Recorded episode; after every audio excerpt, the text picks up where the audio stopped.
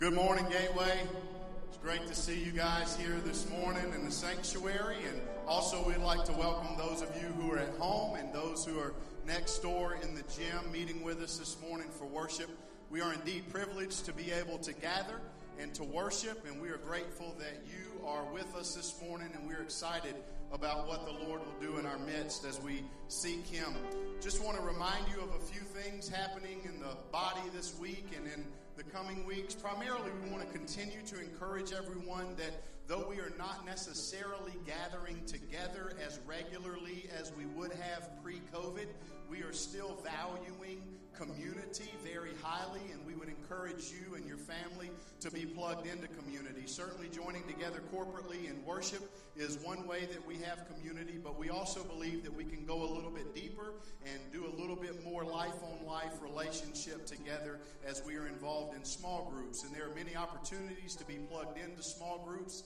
And if you are not familiar with those, we would invite you to uh, find out there on the blog, which is on uh, gatewaybaptist.com slash blog. And just look there for the post that's specifically related to small groups. And we would love for you guys to get plugged in. If you have any questions about how to be plugged in, whether it's to an in person small group or a Zoom small group, we would love to help you with that. You can reach out to any of the staff, and we would be more than happy to help you get plugged in. But we certainly would encourage you to remain committed to small group community during this season. Also, our students are leaving tomorrow and we'll be headed down to Laguna Beach Christian Retreat Center just outside of Panama City for a week of summer camp.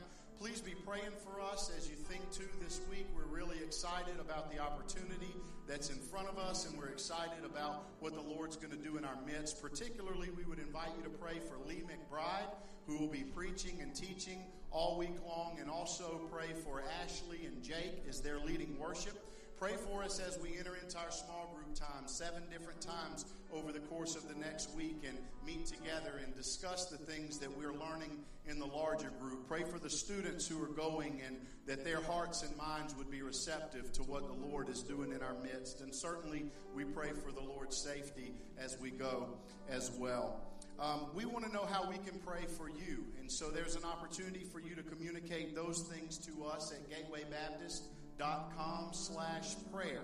And if there's any specific requests that you might have, uh, we would invite you to share those with us. As you know, uh, pre COVID, we would pass around some paper as a part of our uh, morning uh, worship set, and you would take out a sheet and write any prayer requests there and submit those through the offertory time. And we don't have those sheets, and we're not passing the plate but we do still value praying for you. And so we would invite you to go to gatewaybaptist.com slash prayer and let us know what's going on in your life and how we can pray for you. I'd love for you to stand with me this morning as we read from 1 Peter chapter 1.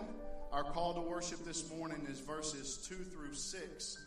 1 Peter chapter 1 verse 2 says according to the foreknowledge of God the Father in the sanctification of the Spirit for obedience to Jesus Christ and for sprinkling with his blood, may grace and peace be multiplied to you. Blessed be the God and Father of our Lord Jesus Christ. According to his great mercy, he has caused us to be born again to a living hope through the resurrection of Jesus Christ from the dead, to an inheritance that is imperishable, undefiled, and unfading, kept in heaven for you who by God's power are being guarded through faith for a salvation ready to be revealed in the last time. In this you rejoice, though now for a little while, if necessary, you have been grieved by various trials. And we worship Him together this morning for His amazing grace.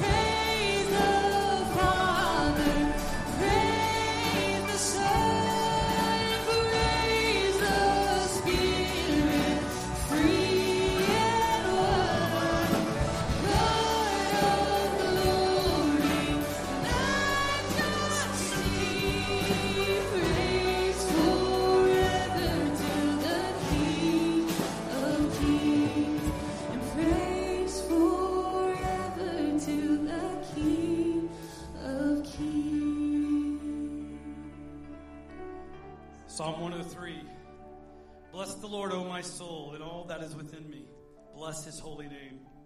Bless the Lord, O my soul, and forget not all his benefits. Who forgives all your iniquity, who heals all your diseases, who redeems your life from the pit, who crowns you with steadfast love and mercy, who satisfies you with good so that your youth is renewed like the eagles. The Lord works righteousness and justice for all who are oppressed. He made known his ways to Moses, his acts to the people of Israel. The Lord is merciful and gracious, slow to anger, and abounding in steadfast love. God, we thank you for those truths, for the beauty of your word, for the de- declaration of your nature and your ways. God, thank you that you're unchanging, that we come up here every week to submit prayers and petitions and to intercede and stand in the gap for individuals and nations and peoples. And God, we can trust you to know that you're a God who forgives, you're a God who heals, you're a God who rescues and redeems, you're a God who lavishes your steadfast love and mercy upon us, and you satisfy us. And that's why we can come up here confidently each week and submit these things before you, knowing that you're good and faithful and just. So, Lord, we thank you for this time again that we can declare who you are and to trust you with these prayer requests. Lord, we thank you again just for your overall providence and sovereignty and control over all things in our nation, that we can look to you despite things being chaotic and lack of peace and, and there's despair and tragedy and things going through this pandemic. But God, we continue to ask for your mercy that you would eradicate this, that you would move in such a way that this thing would be dealt with and finished. God, we, just as we said, you're God who heals all our diseases, you're God who rescues us. And we pray, God, for your healing and protection over us during this season.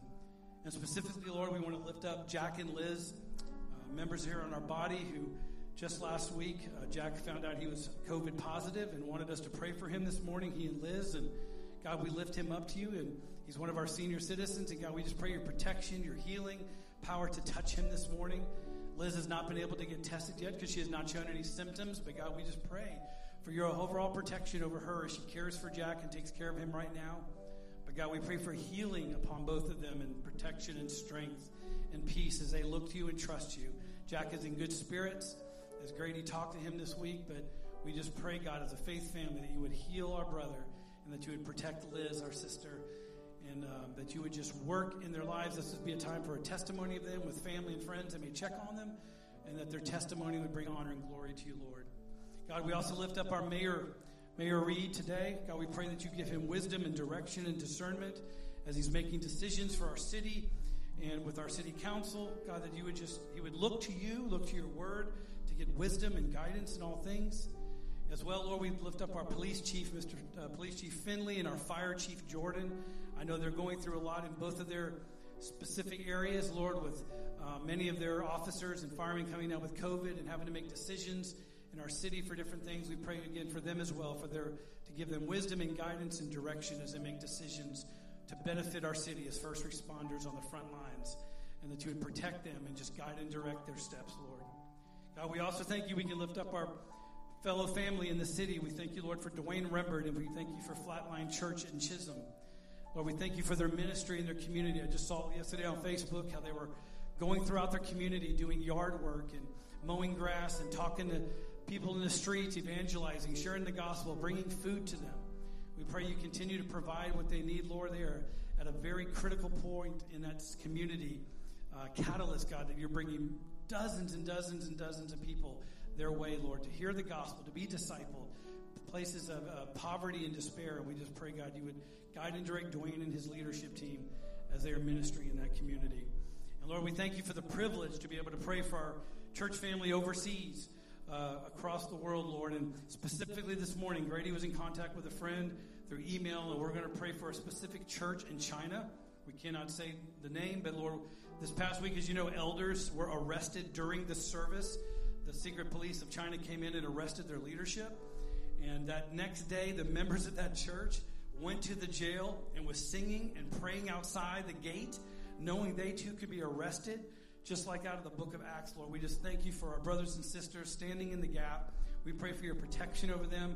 God, we sometimes don't even know what to pray in situations of persecution because we know what, you, what you're doing uh, may be something we don't see, but we pray your kingdom come and your will be done in that situation.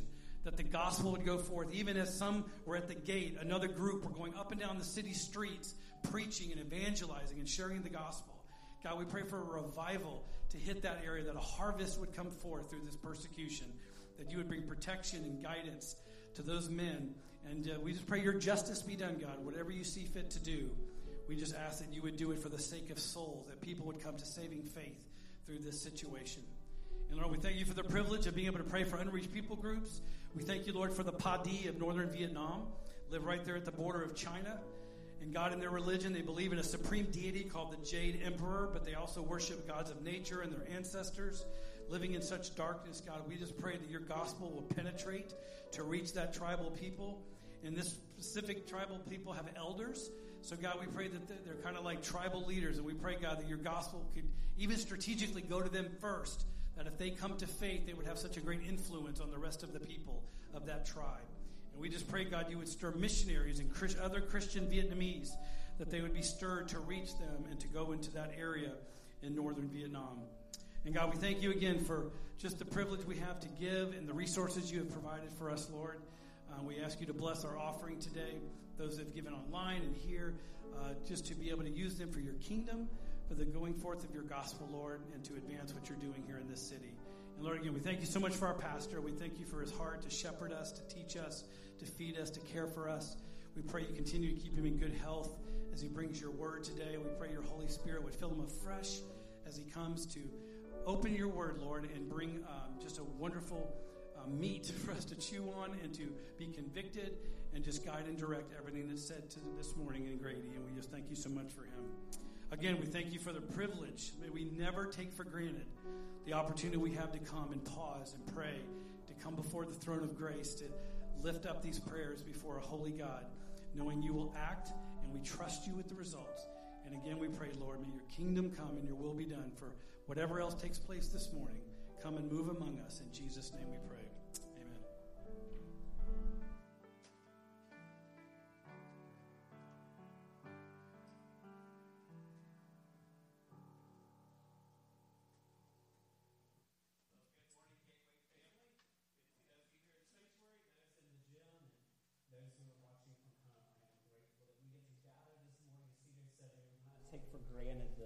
Privilege and the blessing we have of corporate worship, of praising God together and praying together and studying His Word together. And so, so I'm thankful for this opportunity.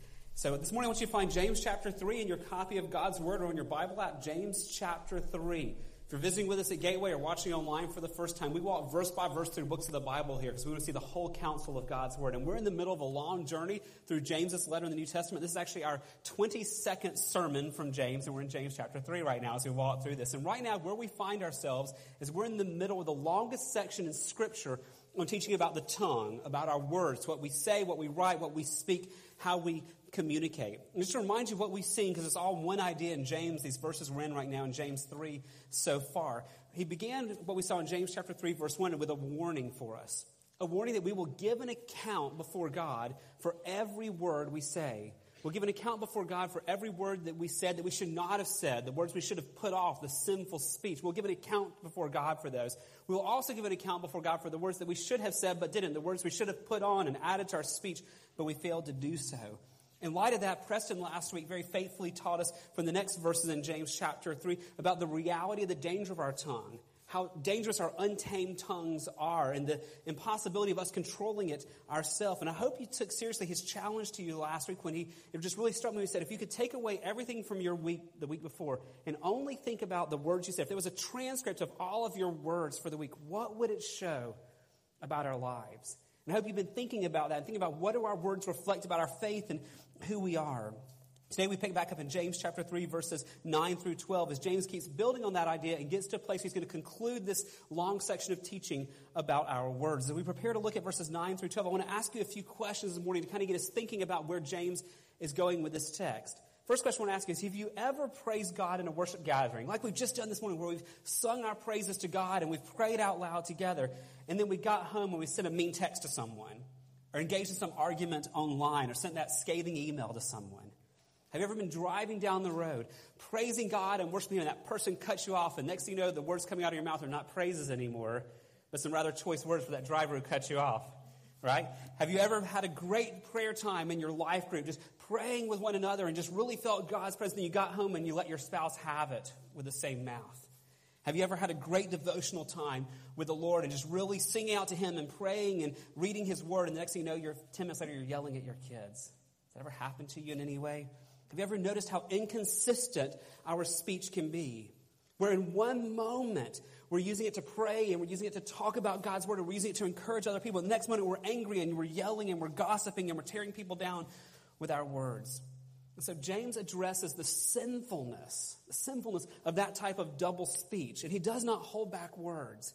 He's reminded us that we'll give an account before God of all of our words. He's reminded us that we can't change ourselves and we need God's grace to change. And now, here this morning, he's going to call us to look inwardly and ask ourselves the question Is my speech consistently Christ like? Is my speech consistently Christ like? If you want a key word of where James is driving this morning, it's that word consistency. Are we consistently living out our faith? Now, if you think about the big picture of James, what we've seen over the last 22 weeks, that James's big emphasis is he wants to make sure that we understand what it's like to walk in faith. You see it up on the screen. It's been kind of our theme of this study walking in faith, living out what we claim we believe. Now, we claim that we love God, we claim we love other people, but does our speech show that? Does our speech consistently show that we love God? Does our speech consistently show that we love one another? So look at how James confronts us with that truth. We're going to start in James chapter 3, verse 9. Can I ask if you're able to stand, please, in honor of the reading of the Word of God as we have the treasure of God's revelation to us here in Scripture. James chapter 3, verse 9. With it, the tongue, with it, we bless our Lord and our Father, and with it we curse people who are made in the likeness of God. From the same mouth come blessing and cursing. My brothers, these things ought not to be so. Does a spring pour forth from the same opening both fresh and salt water? Can a fig tree, my brothers, bear olives or a grapevine produce figs? Neither can a salt pond yield fresh water. Would you pray with me? Father, we thank you for your word. God, we're thankful for what you've been teaching us and showing us as we go through this book of James. And Lord, we're thankful for what we've even seen in the last two weeks and the conviction there comes from your word as your Holy Spirit applies it to show us areas we need further growth, further sanctification in our speech. And God, we pray you do the same thing this morning. Lord, we thank you that in your love for us, you don't leave us wondering what you want our speech to be like. God, you show us. So, God, would you encourage us where we need encouraging? Would you convict us where we need conviction? Would you give us direction where we need direction that we might more and more live out who we already are in Christ, a people belonging to you? And may our speech by your grace more and more reflect it. So use your word this morning to keep transforming us for your glory and for our joy. We ask it in Jesus' name. Amen. Thank you. You may be seated. Now, what I want you to see this morning, quite simply, is this at the outset. Those who worship God are not free to speak to others however they want. Those who worship God are not free to speak to others however they want. Friends, we live in a world where people says, hey, I can express what I want to say. It's my right to say it. I have to be able to express it. I have to be able to be myself. I just can't keep it in. We hear this all the time in the world that we're in. But for those of us who say we're followers of Christ, that Jesus is my Lord, my boss, my master, if we belong to Him, then we are not free in the sense that I can just go say whatever I want to say, that I'm going to speak correctly at church and worship God and pray like I should, but then I can go talk to others however I feel like in my flesh I want to talk about. We're not free to do that because God has a standard for our words. God has an expectation of what we as His followers, how we speak. Those who worship God are not free to speak to others however they want. Now, why? Why are we not free, in a sense, to be able to pray and praise God, then use our words however we want the rest of the week? Now, to answer that question, we need to see James's main idea here, and that is inconsistent speech is sinful. Inconsistent speech is sinful. By inconsistent, I simply mean the speech that at times worships God and holds him up, but speech that then quickly turns and hurts other people. Inconsistent. We say we love God, but then we use our same mouth to hurt other people. Inconsistency. Now, James brings this out for us in verse 9. Look back in verse 9. He says, With it, it refers back to the tongue, speech, words, what we've been saying in the previous verses. With it, we bless our Lord and Father. And with it, with our tongue, same tongue, we curse people who are made in the likeness of God. James describes the sinful inconsistency with these two words, bless and curse. Now let's look at this. He says, We bless God. That's the first part of verse 9. To bless means to honor, it means to praise, it means to speak well of. It's fascinating when you look at where words come from because in the Greek, this word bless is the word eulogeo. Sounds somewhat familiar. At a funeral, you hear a eulogy.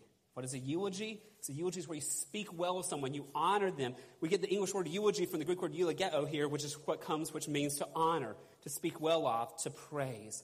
And so what he says, with our mouths, we as Christians, we say, oh yeah, yeah, we're going to bless God. We're going to honor him. We're going to praise him. We're going to speak well of him. If you have to remember, the Jewish culture out of which this early church came was very, very even obsessed with making sure they blessed God, where they honored God. In fact, it's very common in Jewish worship at the time, for every time God's name was said, they would respond with, Blessed be he, because they wanted to make sure God's name was honored. And so, for James writing to these Christians out of a Jewish background, they were very concerned with honoring God. He knew that, so he's pointing them to speech by what this thing is so important in their practice. They were honoring God, they were committed to making sure they always honored God every time his name was spoken. And that's a good desire. In fact, the early church was passionate about making sure God was honored and blessed. Think about how so many of the, the New Testament letters begin. We studied Ephesians more than a year ago. Do you remember Ephesians chapter 1, verse 3? What's the very first word of that verse? What is it? Blessed. Exact same word that we see here in James 1. Eulogeo, the eulogy. We're to eulogize God here in this sense. We're to bless God. We're to honor God. We're to praise God. Paul was concerned about making sure the church honored God in all that he did. 1 Peter chapter 1, verse 3, you know what word it's going to begin with as well. What's the first word?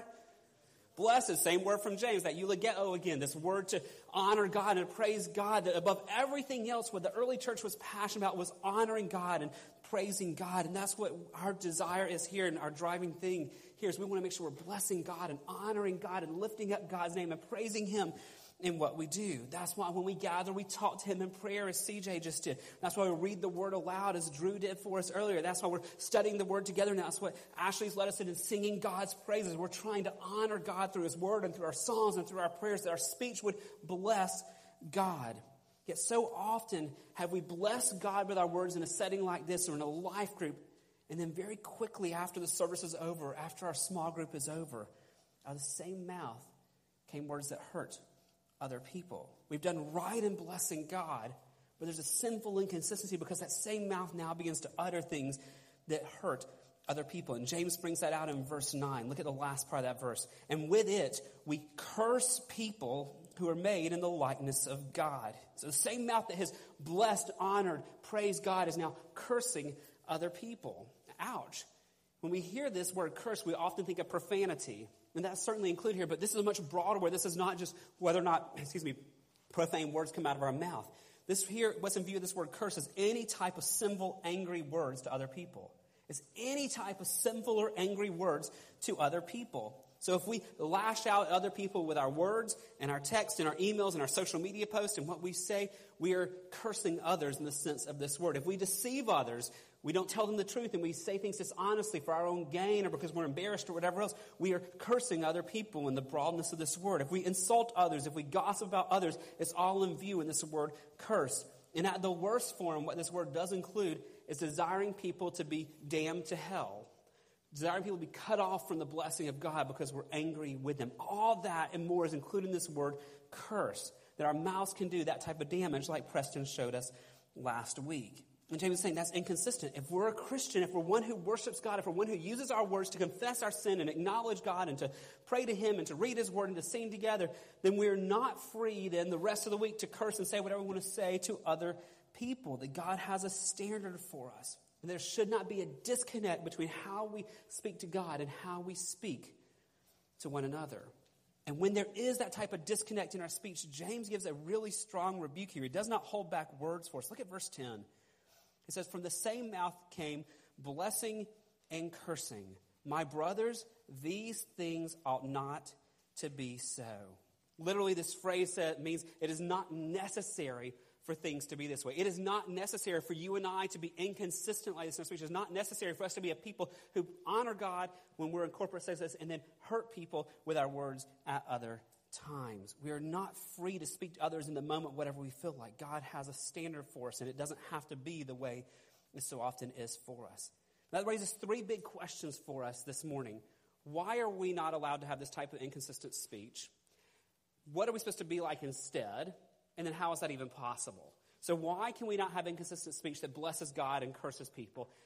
What should our speech be instead if God's not going to allow that? And then how is that even possible? So, I want to look at that briefly this morning. Why, what, and how. First of all, the why. Why are we not able to speak to others any way that we want to speak to them? Well, James gives us two reasons here. One reason involves us and our nature, and one reason involves the people we're speaking to in their nature. So start with others. The first reason James tells us why we're not free just to say whatever comes to our mind is that the people we're talking to are made in the image of God. The people we are talking to are made in the image of God. Look back at that last phrase of verse number nine. And with it, with the tongue, we curse people who were made in the likeness of God. Now, the likeness of God is the same representation as the image of God. This goes back to Genesis chapter 1, verse 26. If you go all the way back to Genesis, when God made people, then God said, Let us make man in our image after our likeness.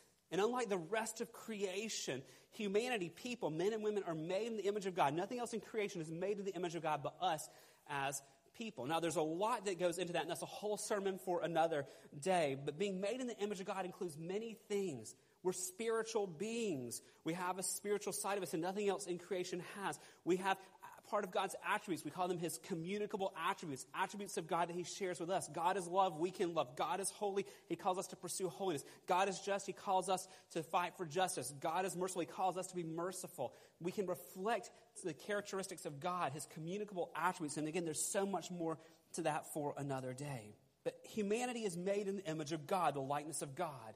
And even though there's sin in the world, even though the fall has corrupted that, it does not remove the image of God from us.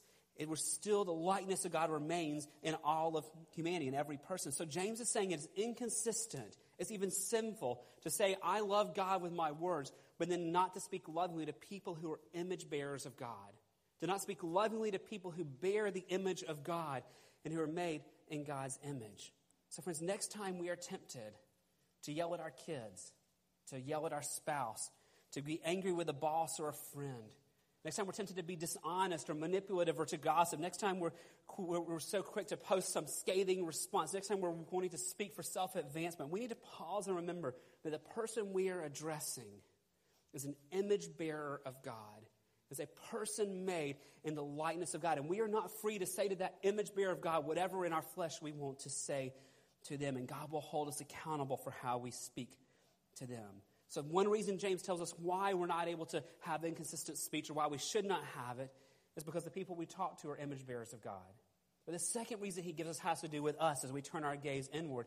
The second reason why we're not free to speak however we want is we have a new nature. If we are followers of Christ, we have a new nature. Now, James is going to show this through imagery here. Look back at verses 11 and 12 and look at the image that he's conveying for us. Does a spring pour forth from the same opening, both fresh and salt water? The way it's phrased in Greek here, the answer is no, it cannot be. Verse 12 Can a fig tree, my brothers, bear olives, or a grapevine produce figs? And again, the answer is required in the Greek no. Neither can a salt pond yield fresh water. Now, what is he saying in these images? He's saying the type of water that comes from a spring shows you the nature of the spring. The type of fruit on a tree shows you the nature of that tree. What you see in nature shows you what it's made of, what it's like. Nowhere in creation do apple trees make oranges. Nowhere in creation do springs give salt water today, fresh water tomorrow, back to salt water, back to fresh water. There's a consistency that apple trees make apples, orange trees make oranges, salt water keeps being salt water, freshwater springs keep giving fresh water. Each thing is consistent. And so what James is doing here is giving us an image that if we're Christians, if we claim we're followers of God, it's not just we pray a prayer and we get out of hell and we get to go live in heaven forever. He's given us a new nature now. If we're in Christ, the old has gone, the new has come. And we should be growing, not that we're going to achieve perfection. This we saw this last week in what James has said about no man is able to tame his tongue. But if we are a Christian, God has taken out our old nature and given us a new nature. And there should be within us a growing consistency, a growing godliness in how we speak a growing and reflecting who we now are in Christ. I've seen it before. I want you to see Luke chapter 6, verse 45 again. This is, to me, one of the most important verses on speech in all of Scripture. In Luke 6.45, Jesus says, the good person out of the good treasure of his heart produces good. And the evil person out of his evil treasure produces evil. Now, this next phrase is so important. I want you to read it out loud with me, okay? Let's say it together. For out of the abundance of the heart, his mouth speaks. So our words show come from where? Where our words come from? Our heart. We may say things like, I didn't mean to say it. Well, we may regret saying it, but no, we meant to say it because it was in our heart. If it comes out here, it was already in our hearts. Nothing comes out of our mouth that wasn't already in our hearts. And so, what we hear in our words, I love Preston's challenge of the transcript. What our words show us is a picture of our hearts and what's actually in there. And so, friends, if we are in Christ, our speech, our words, our text messages, our social media postings, our emails, all of our communication, verbal words and written words, should not sound like they did the day we trusted Christ. They should not sound like the world. They should be different because if we're growing in godliness, if we are in Christ, we have a new nature, and the Holy Spirit is growing us and convicting us when we fall and giving us desires to walk with God. Our speech should be different now and growing more and more like Christ. And so the next time, again, friends, that we're tempted to yell and be angry and say hurtful things or be harsh or have any type of ungodly speech, not only do we pause and remember the person I'm addressing is an image bearer of God. Whether they're five years old or 85 years old, they're image bearers of God. Whether they're my friend or not, they're an image bearer of God. Whether they're my employer or my boss, they're image bearers of God. We need to remember that. But we also need to remember not just who they are, but who we are. That if I'm in Christ, I have a new nature. And we need to pause and not only think, is this speech consistent with speaking to someone who's an image bearer of God, but is this speech consistent with Christ's likeness? Is what I'm about to say or write something that Christ would say or write? Is what I'm about to say a reflection of a heart that's changed by the grace of God, or is it a reflection of a heart that is lost in sin? And we need to pause and ask, is my speech, is my writing consistent with who I am in Christ? That's the why, friends. But our second question is if we're not to have sinful, inconsistent speech, what is our speech supposed to be like instead? So there's the why. Now, here's the what. What should our speech be like? We'll go back to verse 9 again. With it, we bless our Lord and our Father. So, first part, our speech needs to be blessing God. Now, remember that means to honor, to praise, to speak well of. So, if we're a follower of Christ, our speech should be saturated with blessings to God. Now, what does that look like? Well, there's lots of things included with that. Let me give you three quickly of what's included with that praying is honoring God. If we want to have speech that blesses God, we pray. We pray alone, we pray with our families, we pray in small groups, we pray in corporate settings like this. Prayer is worship and honoring God.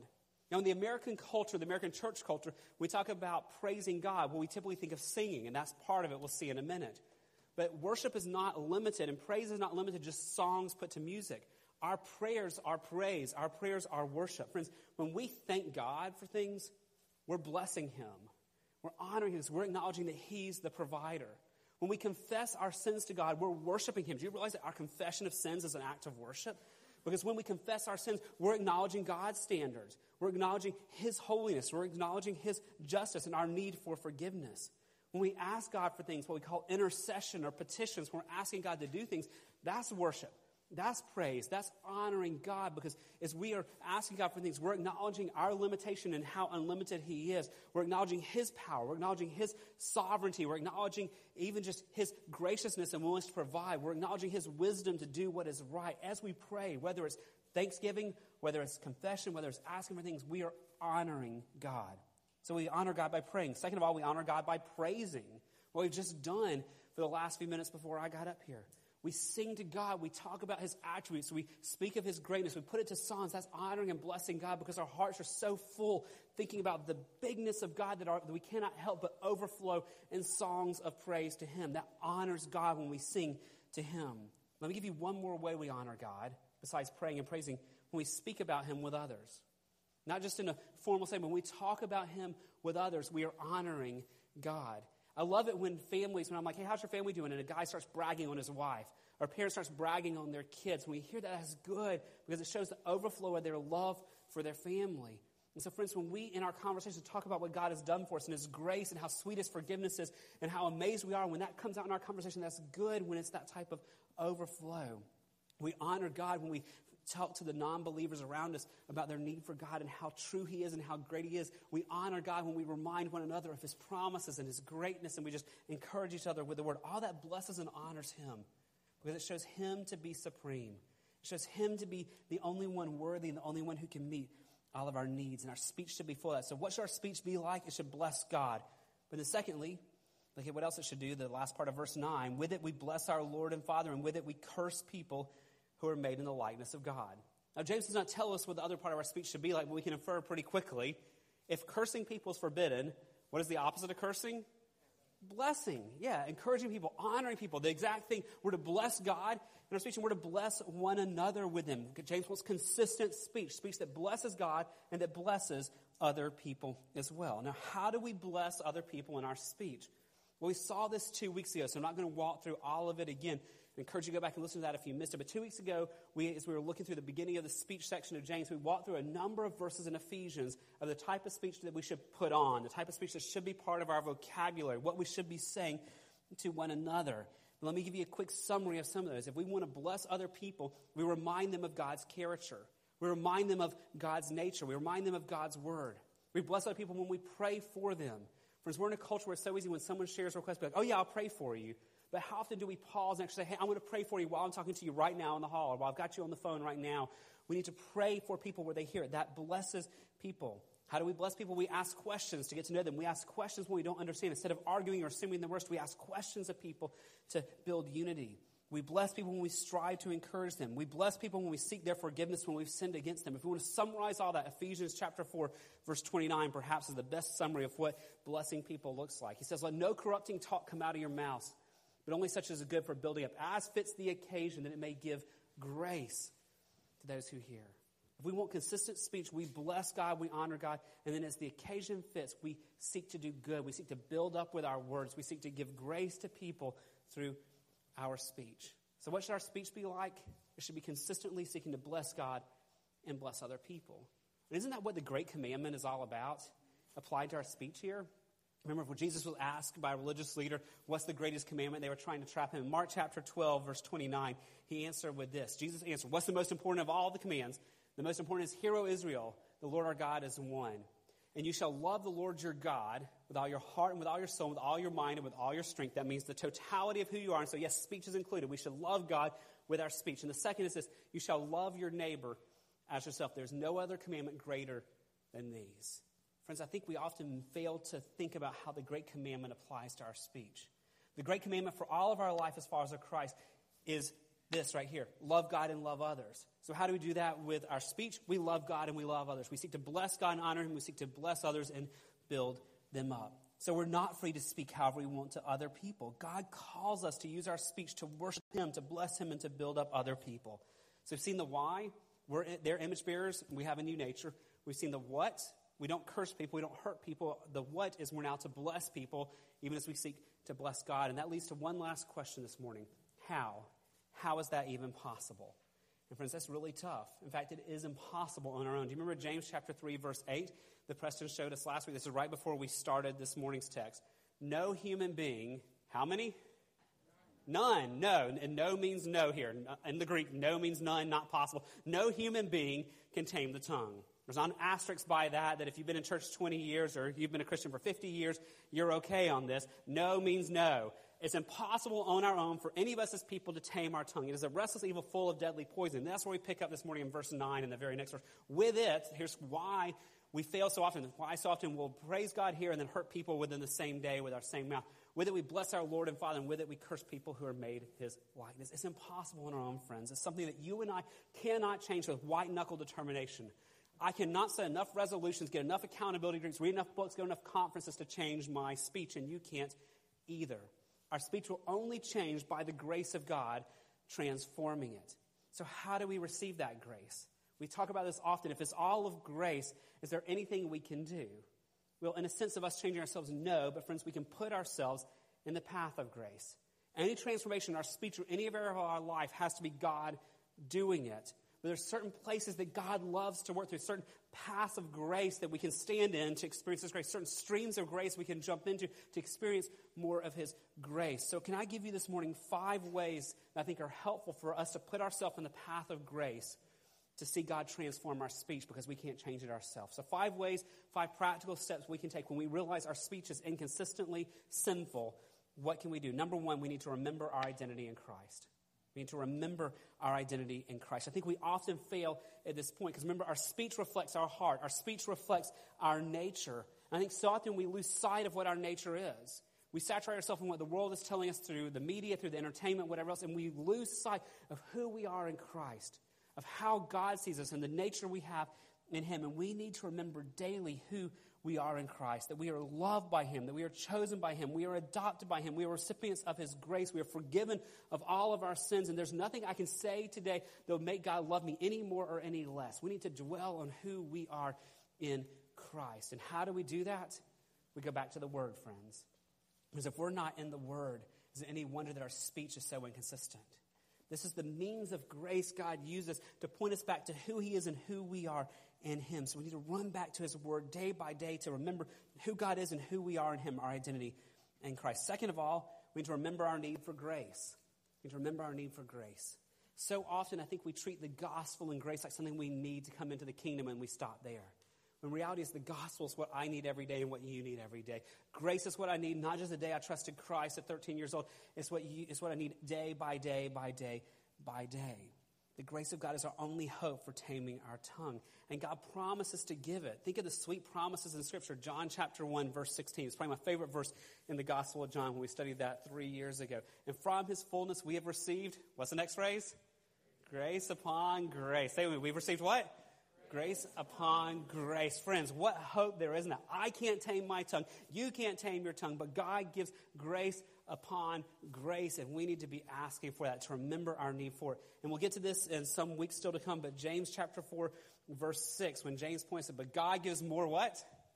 God gives more grace. The hope, friends, is not in us. We need grace. And so remember who we are in Christ, which is all of His grace. And remember our need for grace today to tame our tongue. So, what do we do? Remember our identity, remember our need for grace. Number three, we repent when we fall.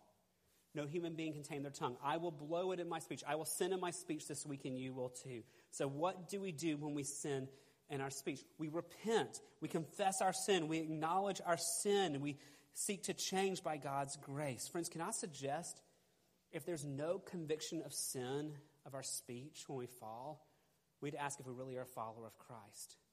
Because God loves his people and he yearns jealously over us. And if we sin in our speech, the Holy Spirit within us will convict us. I love what it says in Hebrews chapter 12, verses 10 and 11. It's such a reminder for us.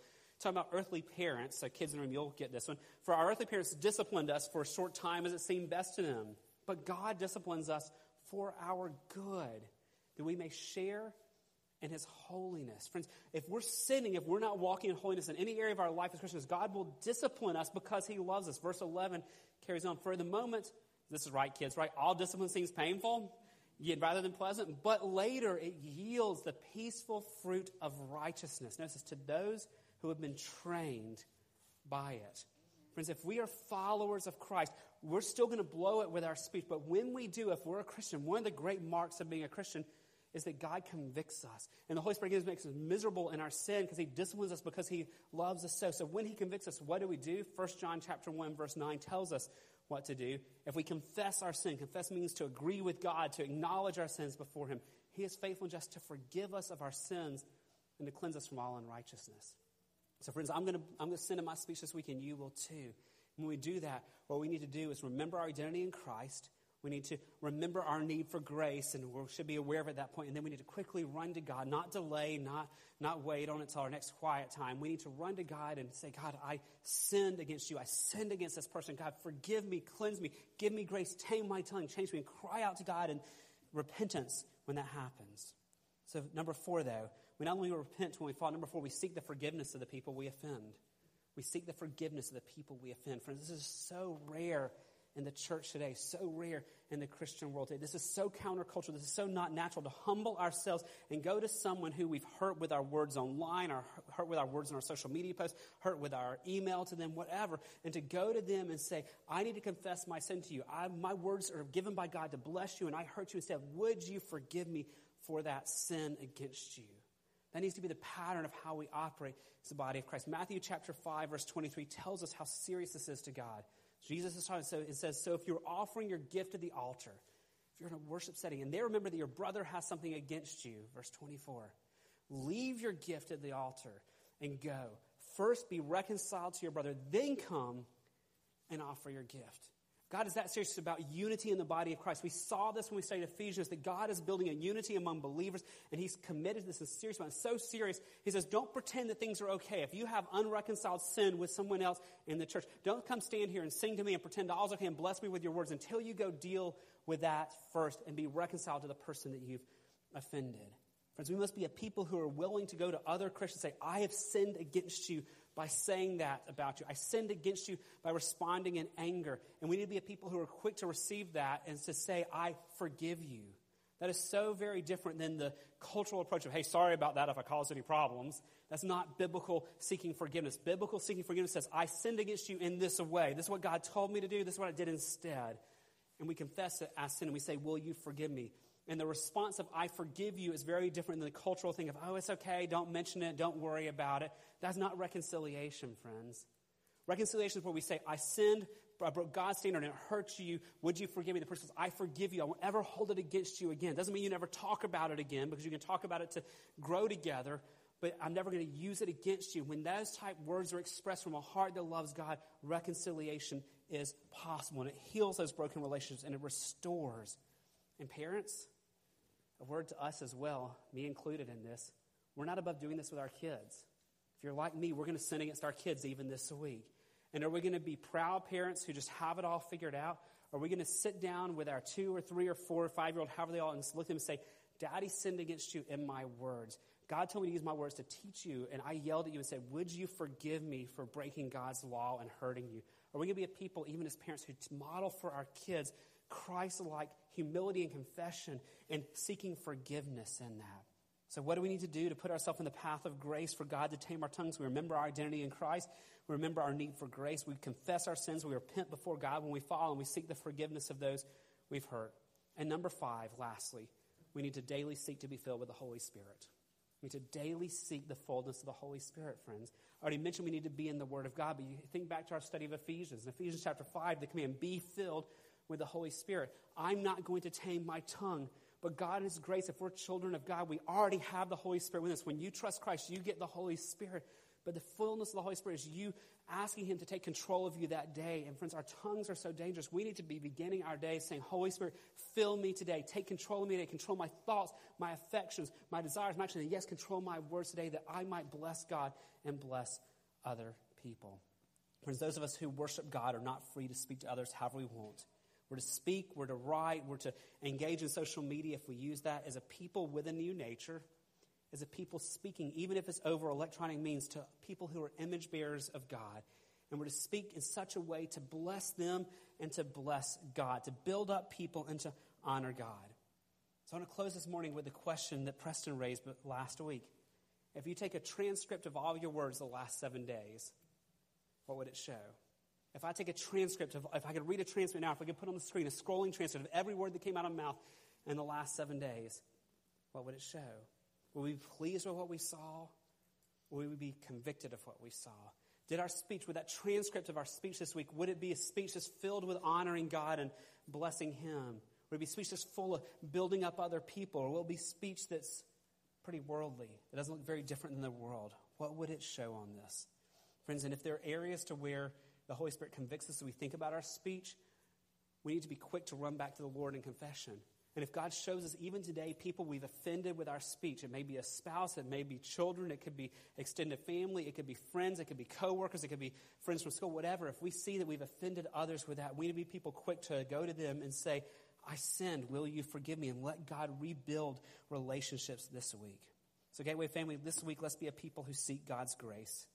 To remember who we are in Christ, to remember the gospel, to remember that one another are image bearers of God, as we remember that our speech is a stewardship given by God to bless Him and to bless one another. Let's see how God uses that in our, this, this week to tame our tongues and transform our speech into speech that pleases Him. Would you pray with me? Father, we are so grateful for your word. We're thankful for your incredible love for us, that you love us with a love that we can't even really fathom, that you looked upon wretched sinners like us when we were lost in our sins, when we were shaking our fist at you, wanting nothing to do with you, and you turned our hearts towards you. And you adopted us, and you redeemed us, and you've forgiven us, you've given us a new nature, and you've given us grace upon grace upon grace. And Lord, I pray that this week we would not lose sight of that. That you would anchor us this week in your grace and what you've done for us. And Lord, that you would just fill our hearts with awe and wonder and thankfulness of realizing what you have done that we did not earn, that we did not choose, that we did not deserve. That was all of your grace. God, I pray that that this week would be an anchor for us when the enemy is tempting us, when the world is pulling us. That we would be so fixed on you that those temptations would not have the pull they've had in the past. Lord, particularly for our speech, Lord, we confess, Lord, we are not able to tame our tongues. Lord, we all have regrets from the last week Probably a lot of us have regrets even from this morning, what our tongues have done or have not done. So, God, would you forgive us? What an incredible thought that when we confess our sins, you forgive us. You don't just forgive us. We saw First John, you, for, you cleanse us as well. So we ask this morning, God, that you would forgive us for our failures in our speech. You cleanse us as well. But God, that you would not let us grow discouraged, or that we would remember that there's no amount of good speech I can do this week to make you love me more. There's no amount of simple speech this week that will make you love me any less that our acceptance before you is not anything that has to do with us. It's all because of Christ. And that, Father, we can approach you because we are covered with Christ's righteousness. Because he took all of our sin and he gave us all of his righteousness. Thank you that we can even approach you without fear of being struck down. Think of what Isaiah said when he saw you in your holiness and your glory. He said, Woe is me, I'm a man of unclean lips. Or that we get to now stand before you without fear or dread because we are forgiven. As we sing sometimes where we thank you for reminding us that you took us your enemies and have made us your friends. So, God, give us much grace this week for the gospel to be so sweet to us and so real to us that it affects all areas of our life. And we'll give you the praise for what you're going to do to build up this body, to mend relationships and homes between spouses, between parents and kids, between coworkers, between friends. We pray this week, God, that you will be so working in our speech to mend where the enemy has broken. And we ask it all in Jesus' name. Amen. Would you stand as we sing our closing song?